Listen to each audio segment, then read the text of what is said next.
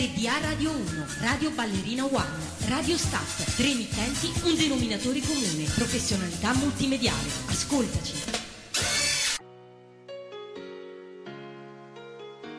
Sei in ascolto di R D A Radio uno, Circuito Spreaker, dal tuo motore di ricerca. Puoi trovarci con un solo clic sul tuo P C, digitando www.spreaker.com slash user slash Roberto De Angelis. Musica, attualità e molto di più. R D A Radio uno, Circuito Spreaker, la tua radio web.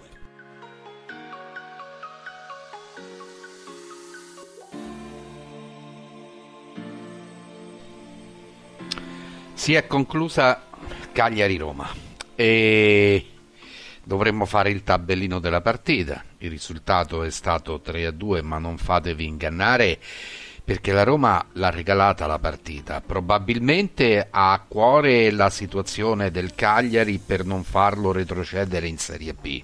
Il mio chiaramente è sarcasmo, oh, chiaramente sempre corretto, ironia pulita. Io non ce l'ho né contro il Cagliari né contro i tifosi del Cagliari, che stanno festeggiando questi tre punti che eh, sono fondamentali per non retrocedere in Serie B, ci mancherebbe altro.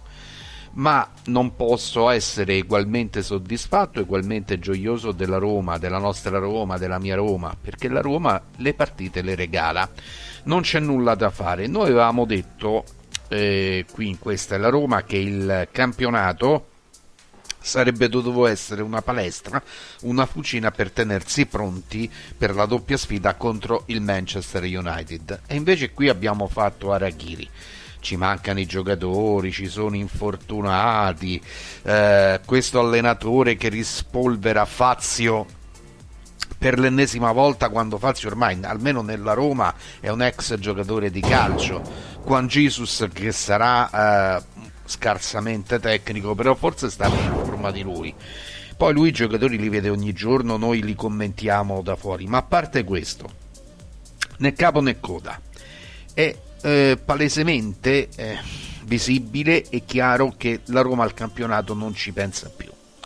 Dice vabbè, arriva settima, si va a fare la Conference Cup, UEFA Conference, eh, la Mitropa Cup di quando noi eravamo bambini, per capirci al volo.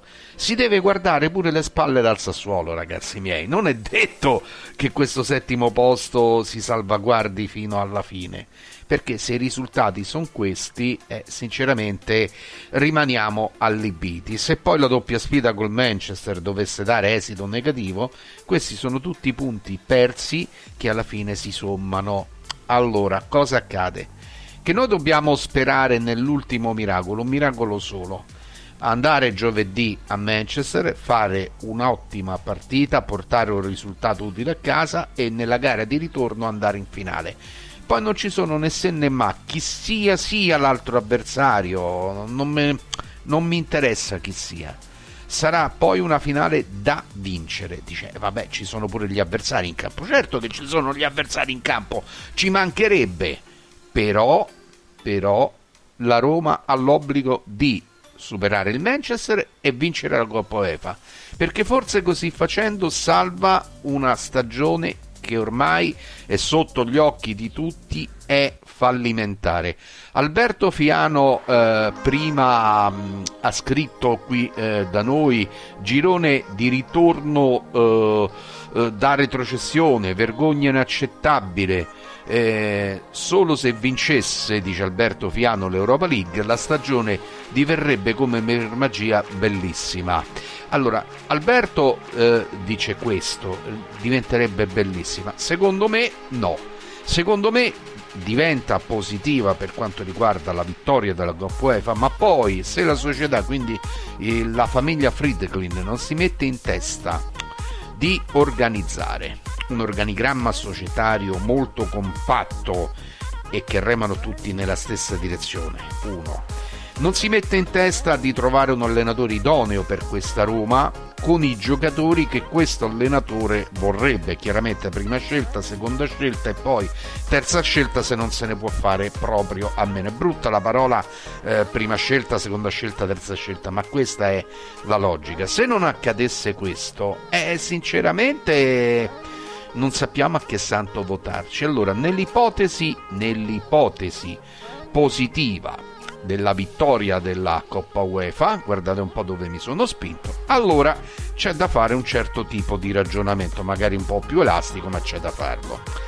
Se al contrario andasse male anche l'Europa e noi non riuscissimo a tenerci il nostro settimo posto, vi faccio una domanda: secondo voi è meglio, sarebbe meglio che la Roma esca fuori da tutto e si ricostruisca pezzetto per pezzetto, gradino dopo gradino, millimetro per millimetro, oppure questa Conference Cup UEFA, mamma mia, eh, che obbrobrio, però questa Conference Cup è da andare a, a disputare, anche perché chi vince la Conference Cup che fa prende un posto in Champions, non mi risulta, però potrei essere pure profano in materia. E della partita di oggi, la partita di oggi la devo analizzare? No, sinceramente no, eh, forse lo potrei fare domani a mente più serena.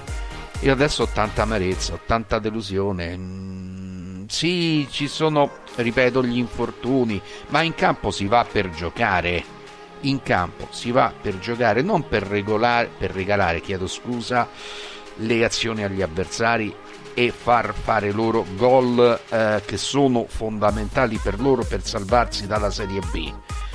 In campo ci si va non per regalare la partita, ma per regolare la partita, novantacinque minuti su novantacinque, perché poi tra cambi, sostituzioni, alla fine dura sempre novantatré, novantaquattro, novantacinque minuti. Questa è una Roma senza corpo e anima. E sì, ci saranno gli infortuni, gli assenti, manca Zaniolo, tutto quello che vi pare, però non si gioca così, non si gioca così perché ci sono alcuni signori che probabilmente o sicuramente non meritano di indossare la maglia giallorossa, senza fare nomi, ma avete capito. Allora, detto questo, io spero che per giovedì ci sia una resurrezione che ha del miracoloso, che ha dell'inverosimile, che ha del superlativo o forse dell'utopistico, chissà. Però noi giovedì dobbiamo andare a Manchester per tentare di conquistare quella finale, perché poi non è finita, nella finale dovremo ancora vincere per salvare un fallimento di stagione che non ha eguali.